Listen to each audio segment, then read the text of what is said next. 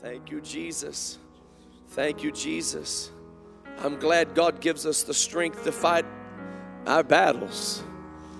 It may look like I'm surrounded, but I'm surrounded by the Lord of glory.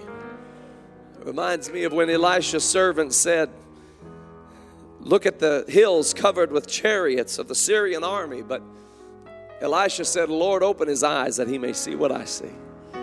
And when the Lord opened his eyes, he saw that the hillside was covered with the chariots of God's angelic host.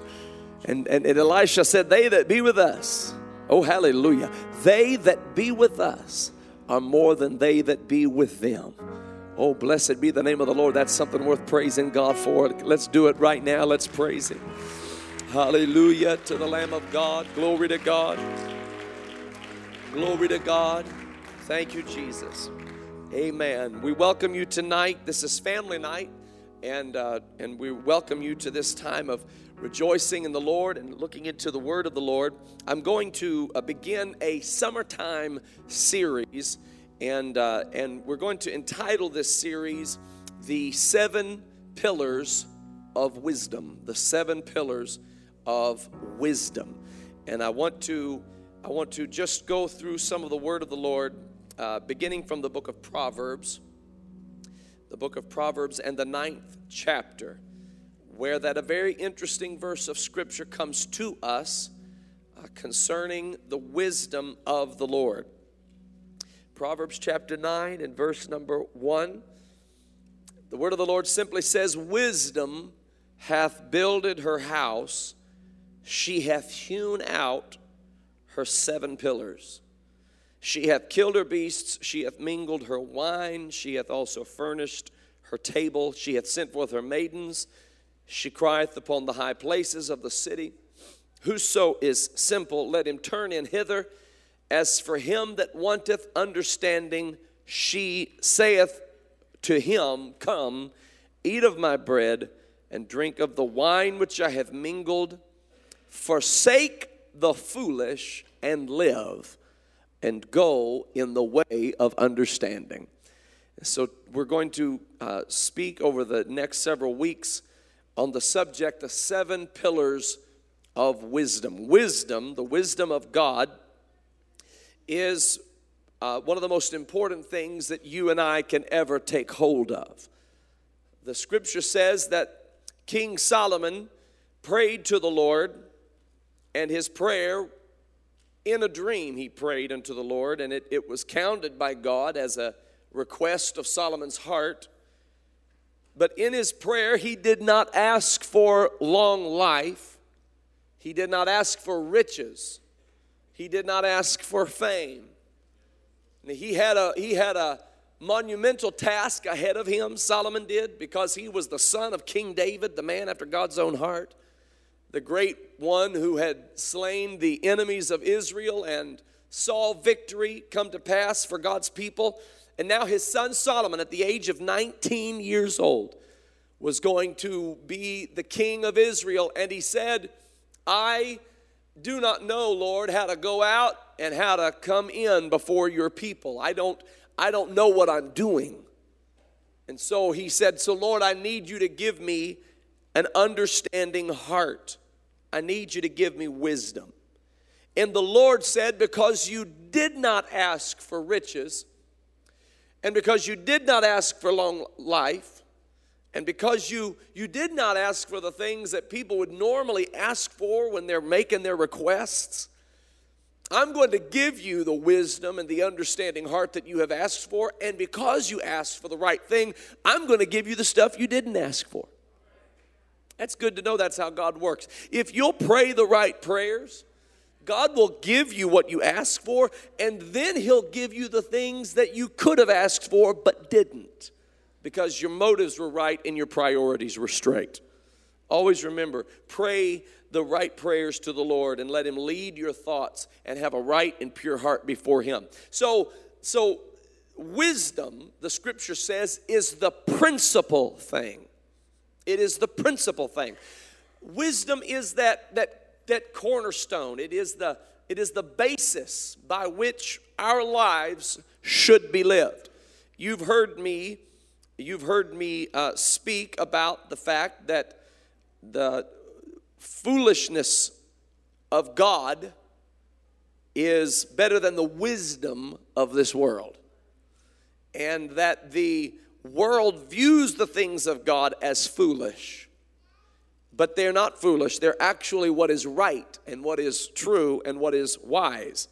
That's not just something that preachers say to try to encourage people to live right.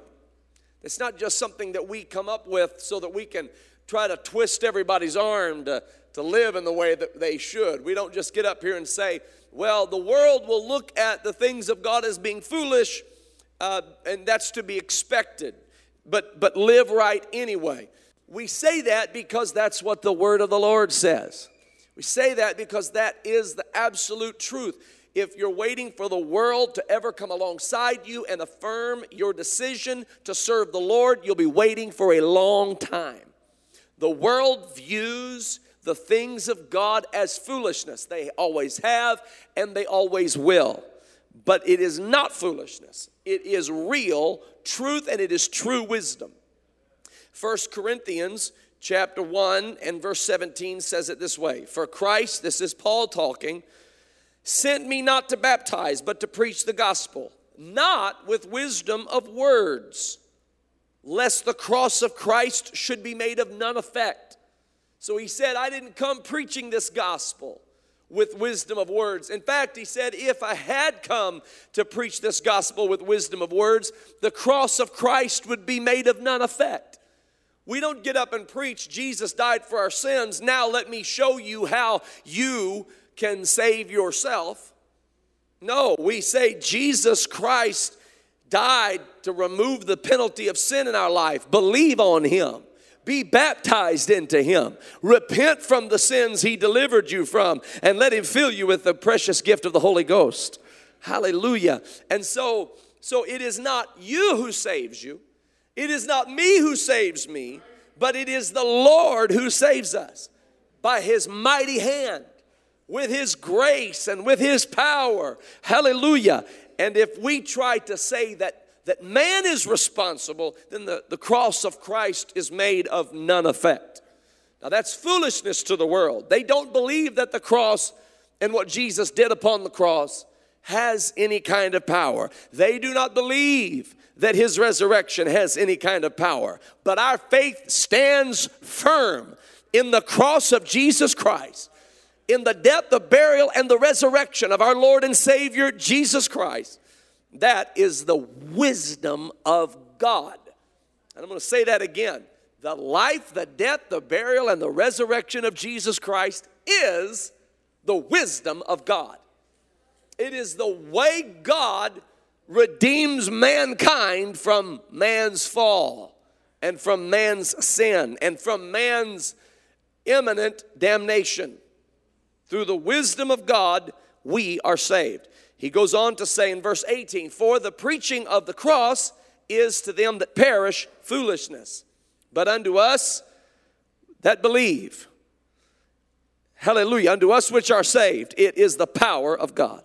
For it is written, I will destroy the wisdom of the wise and will bring to nothing the understanding of the prudent. Now, that, now what you have to understand is that that happens all the time. This is why in medical journals, scientific journals, if you read a medical or scientific journal from 200 years ago, it's, it, it, it's obsolete in 2018.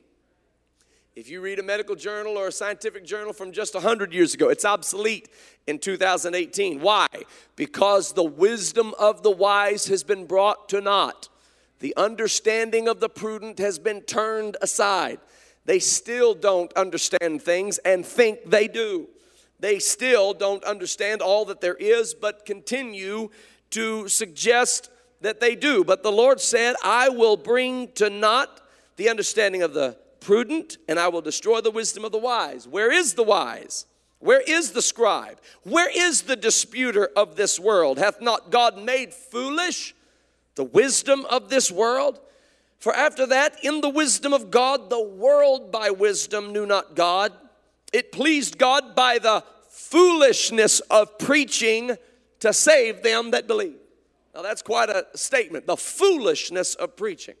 Now, that doesn't mean to get up and, and, and act like a fool while you're preaching, but it's referring to what we're saying. We're saying that we are saved from a devil's hell by the blood of Jesus Christ. To the world and to those who do not believe, that is foolish talk. But the Bible says that the Lord hath chosen by the foolishness of preaching to save them that believe. Oh, hallelujah. How many are glad to say you believe? How many are thankful to say it may be foolish to this world, but it is the truth, and I'm gonna build my life on it and build my soul on it? I believe Jesus saves.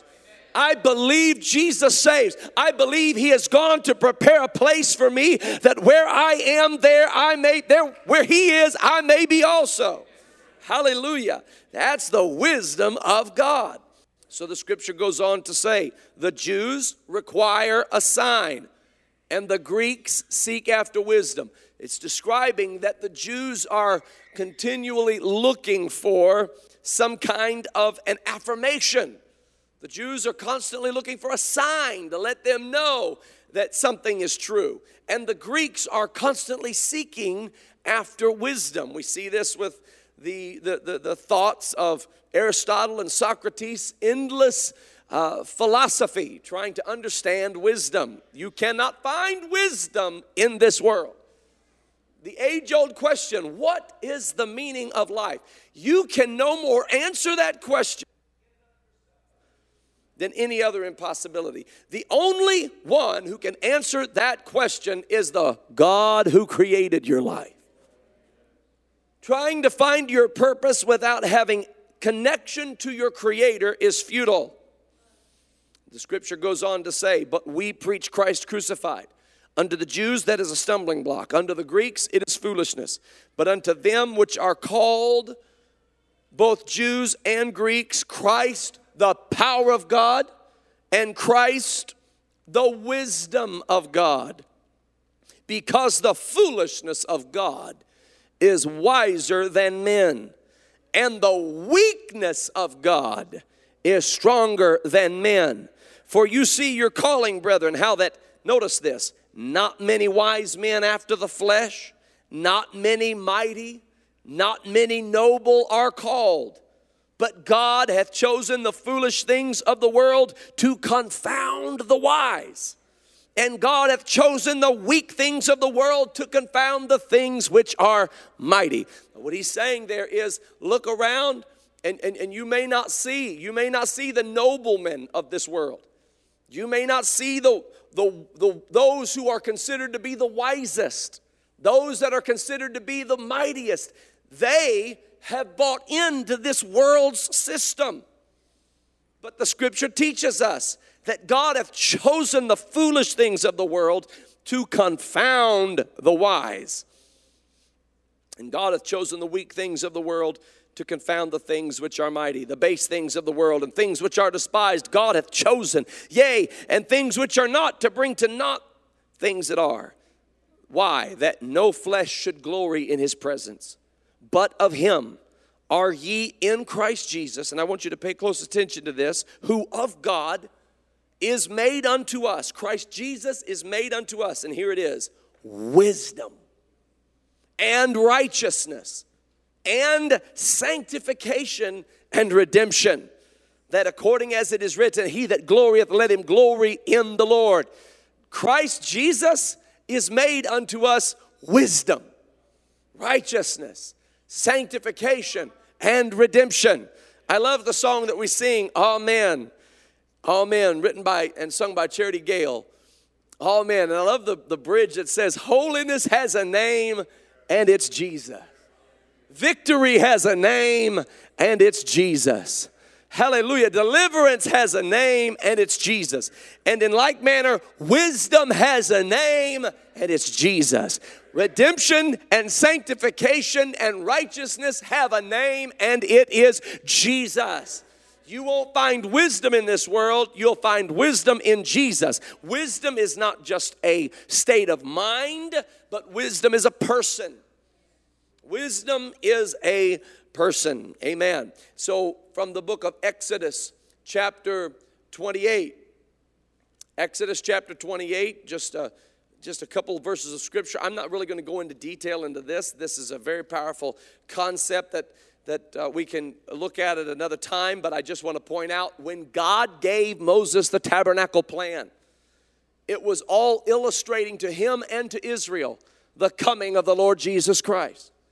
And not only the tabernacle plan, but all the furnishings of the tabernacle were to teach Israel and to teach the Moses and all that would come thereafter about the coming of Messiah, our Lord and Savior Jesus Christ. And not only did he, did he do so through the furnishings of the tabernacle and the tabernacle itself, but even the priests. He, he, he clothed the priests in a certain way that even the priest's clothing would reflect and represent the coming of the Lord Jesus Christ. Hallelujah. The priest was, was decked with a beautiful garment and, and, and symbolism draped across the priest. And it was to, it was to represent the, the true ornamentation of Jesus Christ, his royalty and his glory and his majesty and his power. He did not carry those things outwardly. There was no come, no, no form, nor uh, uh, appearance whereby we would find him comely. But he was decorated with the invisible things, such as the purity of his spirit, such as the boldness of his authority, such as the power, hallelujah, of his might, such as the humility of his servanthood. And Jesus Christ was, was arrayed as such. So when it came time to, to decorate the priest and to clothe the priest, the scripture says that the Lord did so. Notice in Exodus 28, verse 2 Thou shalt make holy garments for Aaron thy brother, for glory and for beauty. And thou shalt speak unto all that are wise hearted, whom I have filled with the spirit of wisdom. Now, I want you to notice that because that is the first time the word wisdom is ever used in the word of the Lord. There's a law of first mention in the Bible. When a powerful word, such as wisdom, is used first, pay attention. When the word worship was first used, it was used in connection to when Abraham ascended to Mount Moriah to offer Isaac upon the altar, and he worshiped the Lord in that offering of Isaac in obedience to God. And, and, and God, of course, interrupted the procession and said that you are not to slay your son, for now I know that you fear God and are obedient. And there's a ram rustling in the thicket that has been provided for you.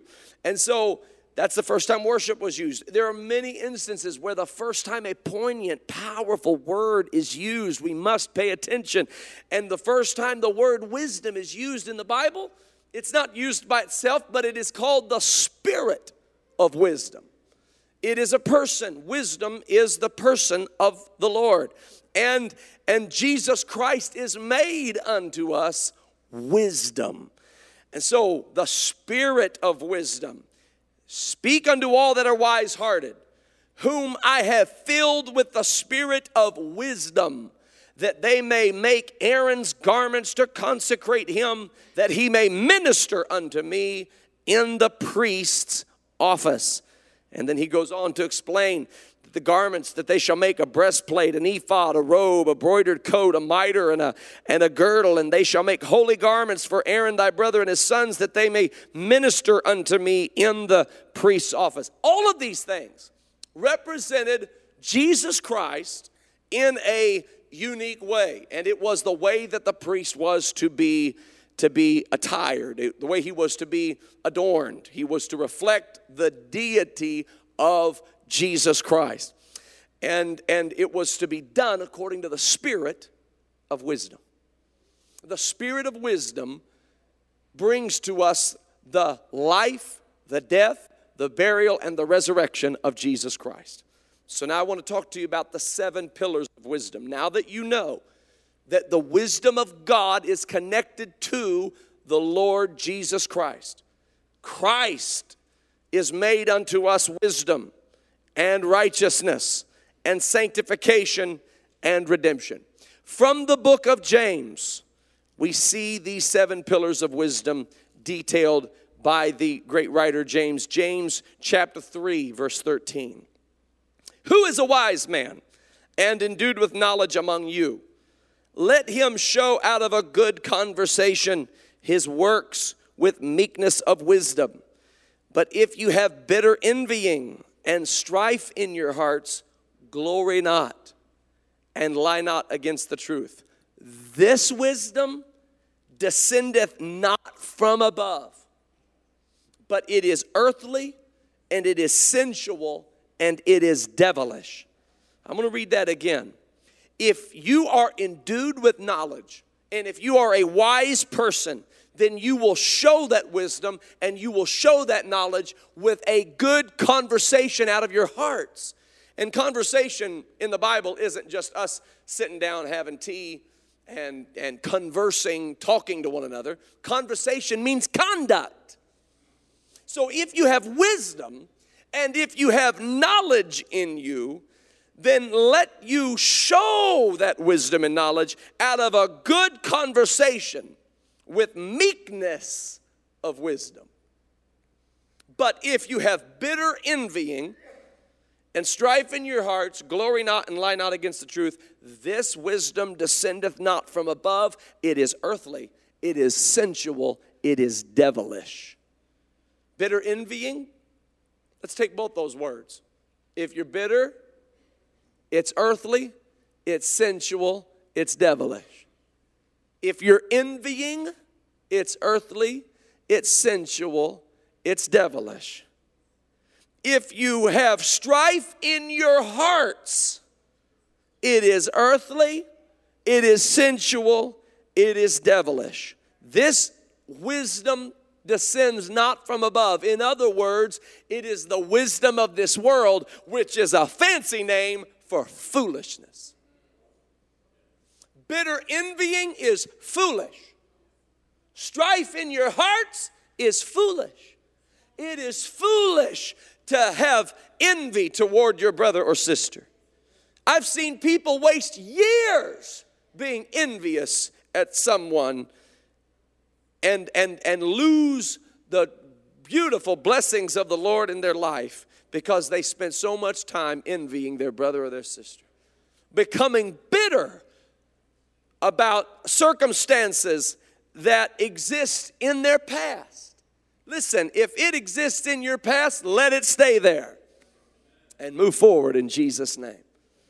It is, it is an earthly, sensual, devilish. Now, those words, let's don't just gloss over those.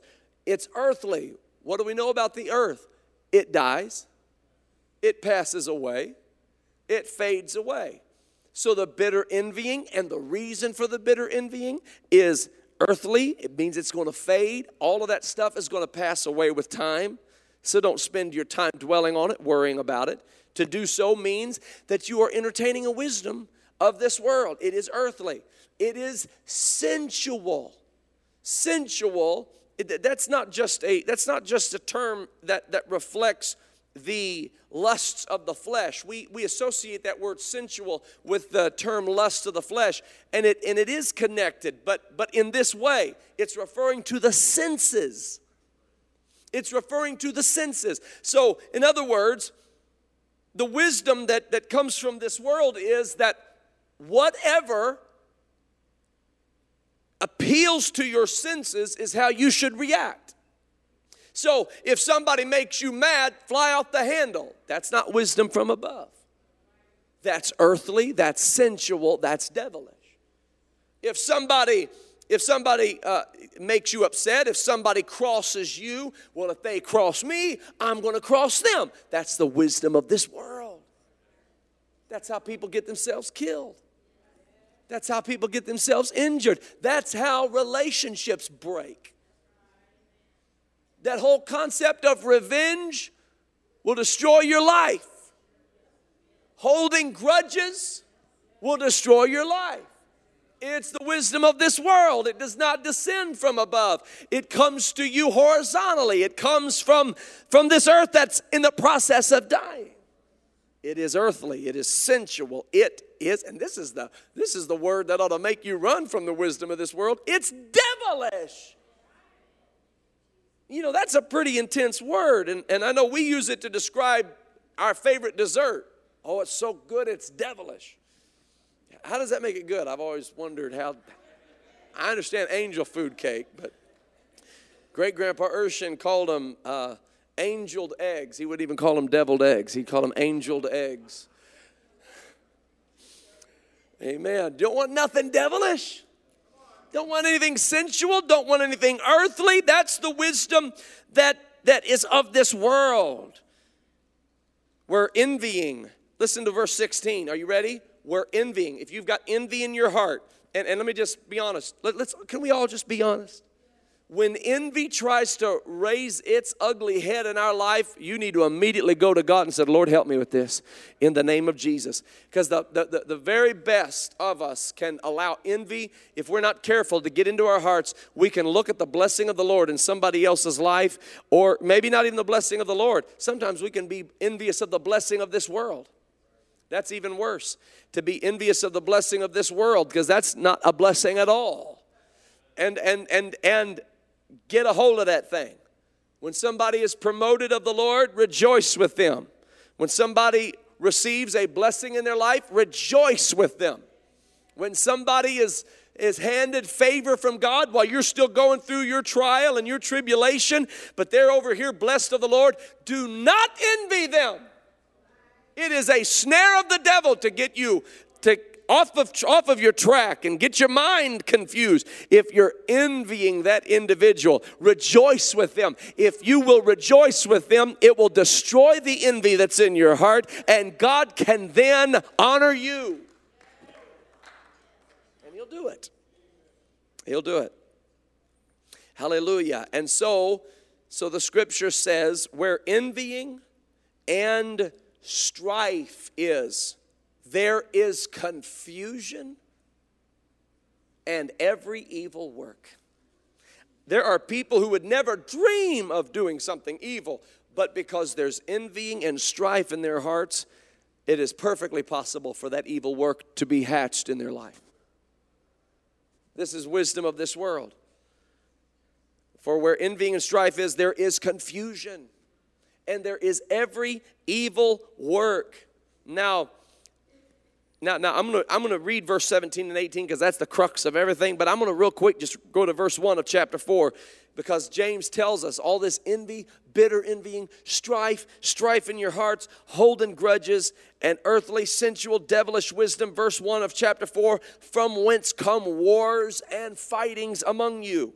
Come they not hence, even of your lusts that war in your members? You lust and have not. You kill and desire to have and cannot obtain. You fight and war, yet you have not because you ask not. And he's talking about the fact that you are trying to attain unto things through the wisdom of this world. And everything you need is at the hand of God. My Lord, have mercy. Everything you need is at the hand of the Lord. But that is a different kind of wisdom. That is wisdom from above. The wisdom that, that is from the earth creates confusion in every evil work. But the wisdom that's from above is different. And we read about it in verse 17, and we're about to read the seven pillars of wisdom. But the wisdom that is from above is first pure, then peaceable gentle, easy to be entreated, full of mercy and good fruits, without partiality, without hypocrisy. It is first pure, then it's peaceable, then it's gentle, then it's easy to be entreated, then it's full of mercy and good fruits. It is without partiality, it is without hypocrisy. These are the pillars that wisdom hath hewn out and we read from the book of Daniel about the rock that was hewn out of the mountain without hands. And that rock that was hewn out of the mountain without hands tumbled down toward the statue that Nebuchadnezzar uh, the, the statue of Nebuchadnezzar in his dream, and it destroyed the statue and replaced the statue. That statue of Nebuchadnezzar represented the government of this world established by the wisdom of this world. The rock that was hewn out of the mountain without hands was the ministry of Jesus Christ, which replaces the government of this world and establishes not the wisdom of this world, but the wisdom of God. Hallelujah. Christ is made unto us wisdom. So let's read this, let's read these pillars in reverse order. Without hypocrisy. That's where it wants to take you. Total transparency. Without hypocrisy. It wants to take you to a place of being without partiality. It wants to take you to a life full of mercy and good fruits. It wants to take you to a life where you are easy to be entreated. It wants to take you to a life where you are gentle. Hallelujah. I want to say that again. Gentle. Now, we're, tonight we're not talking about gentleness, but gentleness, gentleness is such an overlooked fruit of the Spirit. It is seen as weakness by the wisdom of this world. But it is not weakness, it is strength. As a matter of fact, the scripture says the weakness of God, which some would call gentleness, is stronger than the strength of man. And God wants to baptize us with gentleness. He wants to baptize us with absence of hypocrisy, with absence of partiality, with fullness of mercy and good fruits. He wants to baptize us with an ease of being entreated and gentleness and peaceability. But the wisdom from above is first pure. Before there's an absence of hypocrisy, the wisdom has to first be pure before there's an absence of partiality, before there's fullness of mercy and good fruits, before there's gentleness, before there's peaceability, before there's ease of being entreated, before there's any of that stuff, the wisdom has to first be pure. The very first pillar of wisdom is the purity of wisdom. And if we don't understand the purity of wisdom, then we cannot allow wisdom to be established in any other part of our life.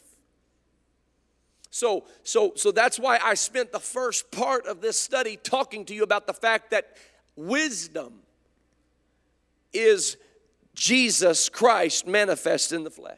God manifest in the flesh as our Messiah, as our Lord, as our Savior. The wisdom of God is God manifesting Himself in human flesh. The wisdom of God is Jesus Christ coming into this world to save sinners, of whom I am chief. The wisdom of God is that the Son of Man has come to seek and to save that which was lost. The wisdom of God is that God was in Christ reconciling the world unto Himself. The wisdom of God is that the Word that was in the beginning was with God and was God. That Word, ladies and gentlemen, was made flesh and dwelt among us, and we beheld His glory. The glory is of the only begotten of the Father, full of grace and full of truth. That is the wisdom of God. And it confounds the wisdom of this world. The, the, the Bible even says that had the princes of this world knew that it was the Lord of glory, they would have stopped what they were doing. They wouldn't dare drop a drop of blood or shed a drop of blood from that body because when that blood was exposed to this fallen world, something miraculous took place, something powerful took place, something glorious took place. If the princes of this world had known, they would not have crucified the Lord of glory. That's why the devil took him to the pinnacle of the temple and said, If you be the Son of God, cast yourself down. That's why he took him to an exceeding high mountain and said, If thou be the Son of God, then, then fall down and worship me, and I'll give you all the kingdoms of the world. That's why he took him to a memorial of stones and said, If you be the Son of God, then turn these stones into bread. That's why the devil wanted to, to find out if he was the Son of God, and the devil wanted to, to, to thwart his work upon the earth because he understood that he was being outsmarted by the Lord himself. The wisdom of God confounded the wise of this world. God chose the foolish things of this world to confound the wise. Jesus didn't ride into his inaugural debut with, with on upon a stallion that a king would come riding in on. He came in on a donkey. The wisdom of this world says if it's going to be a king, it needs to be the most elaborate, the most flamboyant display of royal regality. And Jesus took the donkey and rode in on a donkey. It was a fulfillment of prophecy, but it completely confounded the wisdom of this world. You can't have wisdom without Jesus Christ. You can't live a life of wisdom unless your wisdom is first pure. It has to be purely understood that Jesus Christ is the chief cornerstone of my life. Before you can enjoy the fruits of peace and the fruits of gentleness and the fruits of no hypocrisy and the fruits of no partiality, we have to get it right at the very beginning. Wisdom is first pure. Don't add to it. Don't take away from it. Don't dilute it. Don't try to heap something else on it. The Apostle Paul told the church at Galatia if anybody preach any other gospel unto you other than what I preach, let him be accursed. It is pure. Wisdom has to be purely Jesus. Hallelujah. Wisdom is not, is not a mental a, a, mental exercise. It's not a it's not a mental place at which you arrive. Wisdom is a person. It is Jesus. There's a reason why we say, What would Jesus do? Because he is wisdom personified. He is wisdom in human flesh. He is wisdom on legs. He is wisdom as he walks this earth. And, and our wisdom cannot be gentle or truly peaceable or easy to be entreated or without partiality or without hypocrisy until it is first pure. That's why we have to preach the gospel of our Lord and Savior Jesus Christ. I want you to know something, ladies and gentlemen. I am unholy without Jesus Christ. I want you to know I'm unclean without Jesus Christ. I want you to know that I am a wretch undone without Jesus Christ. I want you to know I'm a sinner on my way to hell without Jesus Christ. I shouldn't just be dead in my grave, I should be dead in hell without Jesus Christ. I have, a, I have a sin stain on my life that dooms me to utter and eternal damnation if it weren't for the blood of Jesus Christ. I have no hope in anything else other than the Lord Jesus Christ. My hope is built on nothing less than Jesus' blood and his righteousness. Hallelujah. The wisdom, notice where the wisdom is from. The wisdom is from above. I said the wisdom is from above it cometh down. The scripture says, every good and perfect gift cometh down from the Father of lights, in whom is no variableness, neither shadow of turning. That is a direct reference to the incarnation of God in Christ. It cometh down from the Father of lights. The wisdom that is from above, it is the incarnation of God in Christ. Hallelujah. And you've got to get that, or your whole life will be a wreck. Your life has to be established upon the power of Jesus Christ to live an abundant and obedient life. Your life must be established on the fact that His grace is sufficient. Your life has to be established upon the fact that He has power to save to the uttermost. Your life has to be built upon the fact that His blood washes away every sin stain. Hallelujah. It is a futile effort for you to try to be gentle without Jesus. It's a futile effort for you to try to lack hypocrisy without Jesus. It's a futile effort to try to be easy to be entreated if you don't have Jesus. He is the embodiment of these things. And we achieve it by being in Him. Hallelujah. In Him we live. In Him we move. In Him we have our being. Hallelujah. As certain also of your own poets have said, we also are His offspring. Glory to God. He went before us and showed us how to be peaceable He showed us how to be gentle. He showed us, glory to God, how to be easily entreated and how to live a life without hypocrisy and how to live a life without partiality. Oh, bless his holy name.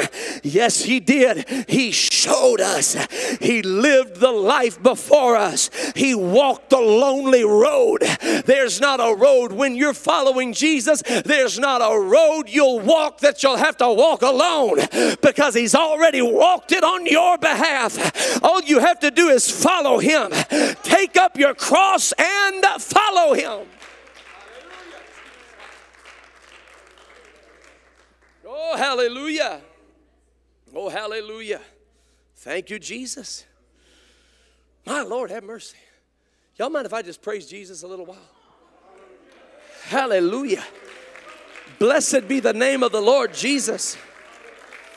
Blessed be the name of the Lord Jesus. Wisdom has to first be pure it, we, it has to be clearly understood that it is only in Jesus Christ that any good comes from me, that any good comes from you. There is no good thing in your flesh. There is no good thing in your flesh. Your good intentions are not good. Your good desires are not good. The very best you have to offer is corrupted by the fact that it originates in your flesh. There is no holiness that can come from flesh. There is no righteousness that can come from flesh. There is no good thing that can originate out of the corruptible flesh of mankind. It is in Jesus that we have hope. It is in Jesus that we have eternal life. It is in Jesus. For in Jesus dwells all the fullness of the Godhead bodily, and we are complete in Jesus. You're not complete because of your achievements and because of your accomplishments and because of your degrees. You're not complete because of your mastery of a certain skill or a certain trade. You're not complete because of your good intentions. You are only, and I do mean only, complete in Him. Who is the head? Of all principality and power. My Lord, have mercy.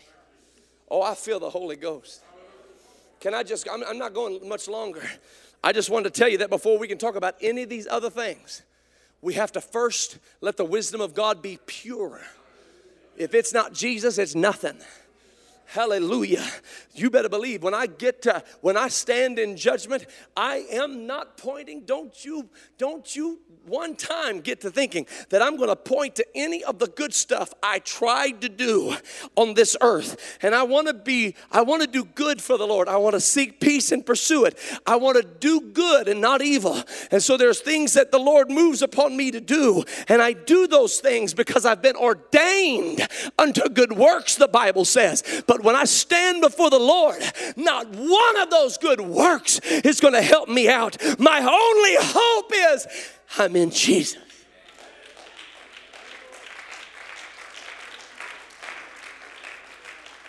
Hallelujah. These pillars of wisdom, if you'll let them stand, will give you not only abundant life on earth, but eternal life in glory.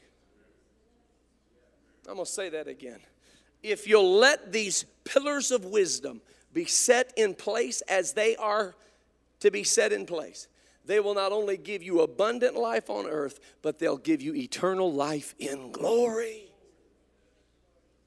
But it begins with wisdom from above, first being pure. Do you know how I'm able to, to go to bed at night with a clean conscience? Because first the wisdom of God came from above, was manifest into human flesh, was born of a woman, made of a woman, made under the law. Hallelujah. Lived a life of obedience. The wisdom of God in human flesh walked and talked and lived the life that I was incapable of living. And He did it on my behalf. There's not a friend like the lowly Jesus. No, not one. Whoo, hallelujah. No, not one.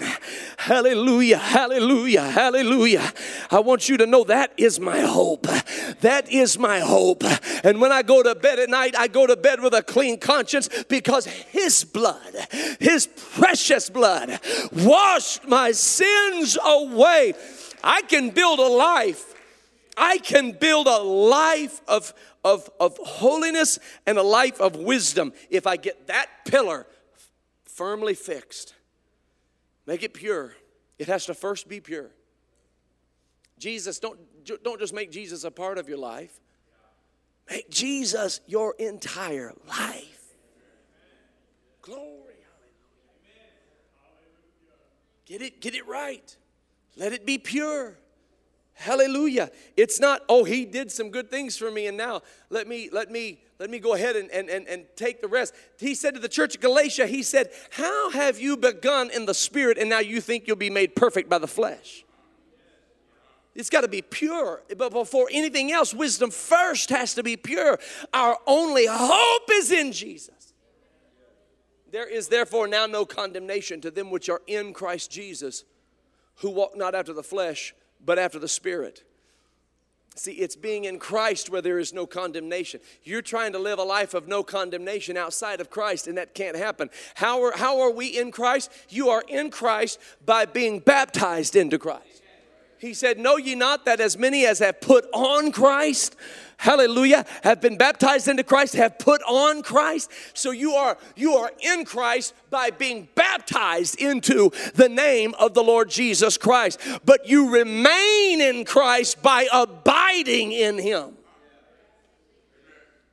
And how do you abide in him?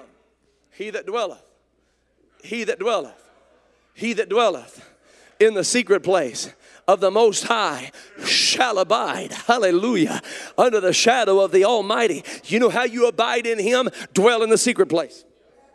Dwell in the secret place. Jesus, the pure wisdom of God, told us what the secret place is. He said, When you pray, go find a secret place hallelujah, and talk to God again and get a hold of God. And he said, Your Father, your heavenly Father, which seeth in secret. See, that's where the Father sees. The Father doesn't look upon what happens outwardly. He said as much when He said, Man looks upon the outward appearance, but God looks upon the heart. God sees in secret, He pays attention in secret. He's not looking for what you do as a public expression, He's looking for what you do as a private expression.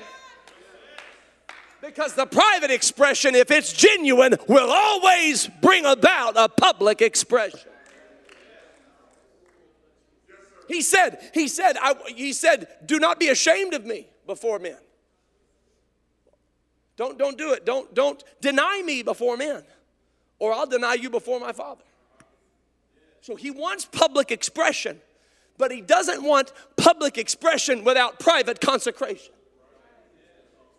Private consecration is where it's at. Oh, hallelujah. Private consecration, private dedication, private devotion. That's where it's at. And that's what Jesus showed us. Hallelujah. Let's look at the pure wisdom of God. The pure wisdom of God confounds the wisdom of this world. Matthew chapter 5, verse 1 And seeing the multitudes, he went up into a mountain. And when he was set, his disciples came unto him. He opened his mouth and taught them, saying, Blessed are the poor in spirit. That don't make any sense at all. How does blessed and poor even show up in the same verse? But he said, Blessed are the poor in spirit, for theirs, hallelujah, is the kingdom of heaven. Can I, do I have to go to Revelation and read to you about the kingdom of heaven? About the, the, the beautiful pearls and stones that adorn the gates of that city and the walls of that city and the streets of that city. Blessed are the poor in spirit, for theirs is the kingdom of heaven. Blessed are they, here it is, that mourn Another, that doesn't make any sense. How does blessing and mourn show up in the same verse? For they shall be comforted. Blessed are the meek, for they shall inherit the earth. Blessed are they which do hunger and thirst after righteousness, for they shall be filled. Blessed are the merciful, for they shall obtain mercy. When you are withholding mercy, understand you are canceling mercy for yourself. But if you will be merciful, you shall obtain mercy. Blessed are the pure in heart, for they shall see God. Blessed are the peacemakers, for they shall be called the children of God. Blessed are you when men shall revile you. Do you ever think you were blessed when men revile you? If somebody reviles you, you feel like you've had a bad day. He said, You're blessed. You're blessed when men revile you. You are blessed when men persecute you. It is a blessing when men shall say all manner of evil against you falsely for my sake. It, it, that is a blessing. And this is what he said to do. He didn't say mope and groan and complain and go tell everybody how badly you were treated. He said, Rejoice and be exceeding glad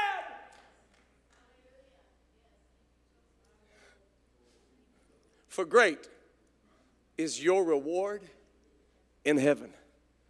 See, see, when you get this pillar pure, then you can have the other pillars start falling into place. See, it, it, it becomes easier to be gentle and peaceable. It, it becomes easier to, to, to avoid hypocrisy when you realize that if somebody reviles me, persecutes me, says all manner of evil falsely against me, not only is it okay, but I will rejoice and I won't just be glad, I will be exceeding glad. And if you want to know why, it's because great is my reward in heaven. Every time they mistreat me, heaven becomes that much greater for me. My reward grows. You're putting money in the bank for me in heaven every time you mistreat me. So why would I be upset at you? I'm saying, thank you, Jesus. I'm telling you, y'all think I'm kidding. This convicts me. Anytime word gets back to me of something somebody said that hurts my feelings and my flesh starts to go into its, its little pity party corner and I start feeling like the whole world is against me, the Lord thunders back into my mind rejoice and be exceeding glad. Great is your reward in heaven. But they reviled me. Your reward is growing. But they persecuted me. Your reward is growing. But they said something about me that wasn't true. Your reward in heaven is growing. It is growing. It is growing. My goodness, if we started to live the way the pure wisdom of God lived before us, hallelujah. My Lord have mercy. We turn our world upside down. He said, he said, not only is your great your reward great in heaven, but he said, so persecuted the prophets which were before you. You know, I'm convicted by by the way these prophets lived as opposed to the way we live. You know, I have the luxury of, of preaching to a congregation who, for the most part, agrees with what I'm saying. And if you don't necessarily agree, it's not like a, I don't agree with that. It's more of a, I'll have to check that out. These guys, when they preached, folks were lined up to stone them. Some folks interrupted the sermon and said, Nope, come with us. We're going to hang you upside down. We'll throw you in a pit for death. That's, that was, the, they didn't have an amen corner. They preached under severe obstruction and obstacle and persecution. And, and, and so I'm convicted when, when I feel the weight of someone opposing me when, when they persecuted the prophets which were before me. No, no, don't. It's not worth our time. Rejoice and be exceeding glad. That's the wisdom that is from above. That is the wisdom that is from above. And if the wisdom will first be pure, then the rest of the pillars will begin to take their place.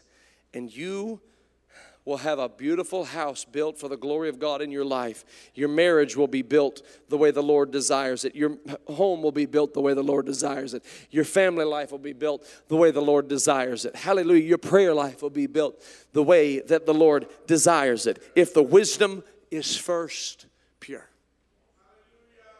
Glory to God. That's why, ladies and gentlemen, we're going to preach Jesus until Jesus comes back. We're going to preach him from Genesis and Exodus and Leviticus and Numbers and Deuteronomy. We're going to preach about what Isaiah said about him and Zechariah said about him. We're going to preach him from Matthew's perspective and Mark's perspective and Luke's perspective and John's perspective. We're going to preach about the acts of the apostles that they did in the name of Jesus Christ. And we're going to see him exalted. And if he be lifted up, he will draw all men unto him. That's where the healing is. That's where the healing is. That's where the power is. In the name of Jesus. Oh, hallelujah. Hallelujah. I, am done. I'm just having fun right now. We're going to put a name on it. We're not going to redu- reduce him to titles and we're not going to re- we're not going to push him off into some vagueness of titles that can mean any number of things. We're going to put a name on it. That's why Peter said, "Silver and gold have I none, but such as I have give I thee in the name of Jesus Christ of Nazareth." In the name of Jesus Christ of Nazareth. Yes, he's He's God. Yes, He's Lord. Yes, He's Savior. Yes, He's Father. Yes, He's Son. Yes, He's Holy Ghost. Yes, He's wonderful. Yes, He's Counselor. But His name is Jesus. And every knee shall bow to that name, and every tongue shall confess that name. His name is Jesus.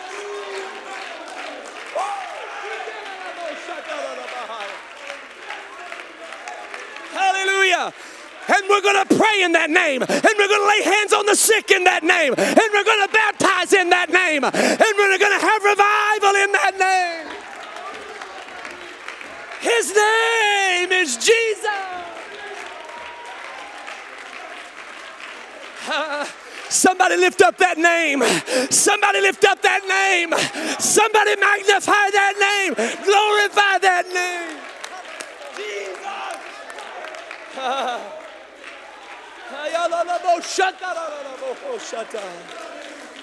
Hallelujah. Hallelujah. Hallelujah. Hallelujah. Hallelujah. Come on, somebody praise him just because he's worthy. Somebody praise him just because he's worthy. Somebody praise him just because he's worthy.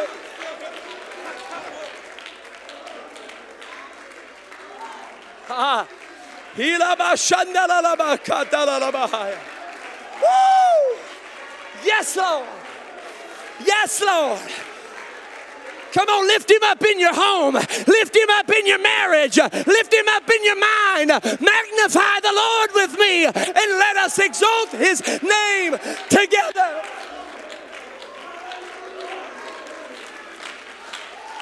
Ah. Hallelujah. Hallelujah.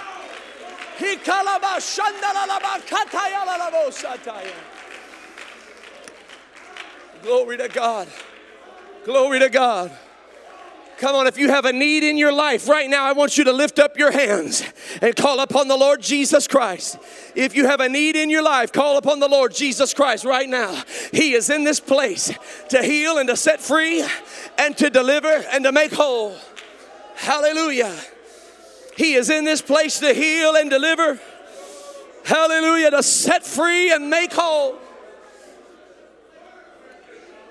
Come on, He's here to rescue you. He's here to save you. He's here to bring you out of the bondage that has entrapped you. He's here to do it right now. He is the Lord. He has not changed. His desire for you has not changed.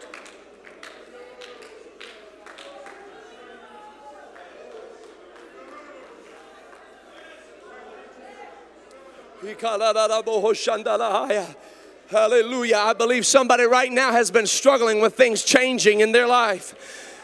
I want you to call on the Lord right now because He has not changed. He wants you to know He has not changed. He is the Lord and He changes not. Regardless of what you've been facing, He is the Lord and He changes not.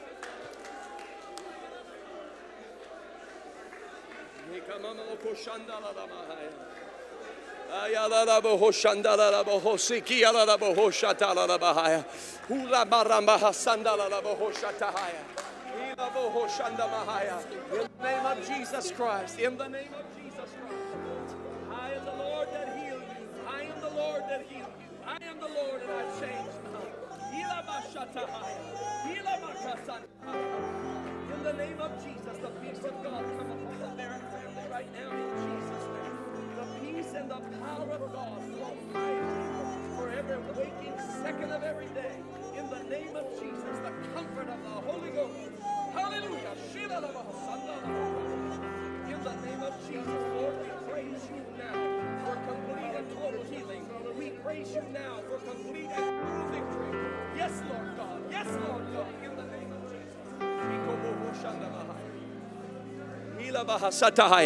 I feel like the Holy Ghost is wanting to move right now. Don't hold back. Somebody, somebody move into the Holy Ghost right now. Move into the flow of the Holy Ghost right now in the name of Jesus. Come on, that's it. Move into the flow of what God is doing right now in Jesus' name. Come on, don't stand back, don't hold back. If you have a need, God has shown up. He wants to minister to you. Come on, He wants to step into your life as the way maker that He is. He wants to step into your life as the God of all glory and power.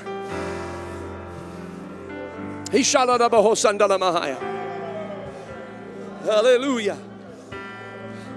Come on, that's it. The pure wisdom of God is being established in your life. The pure wisdom of God is being established in your life. Glory.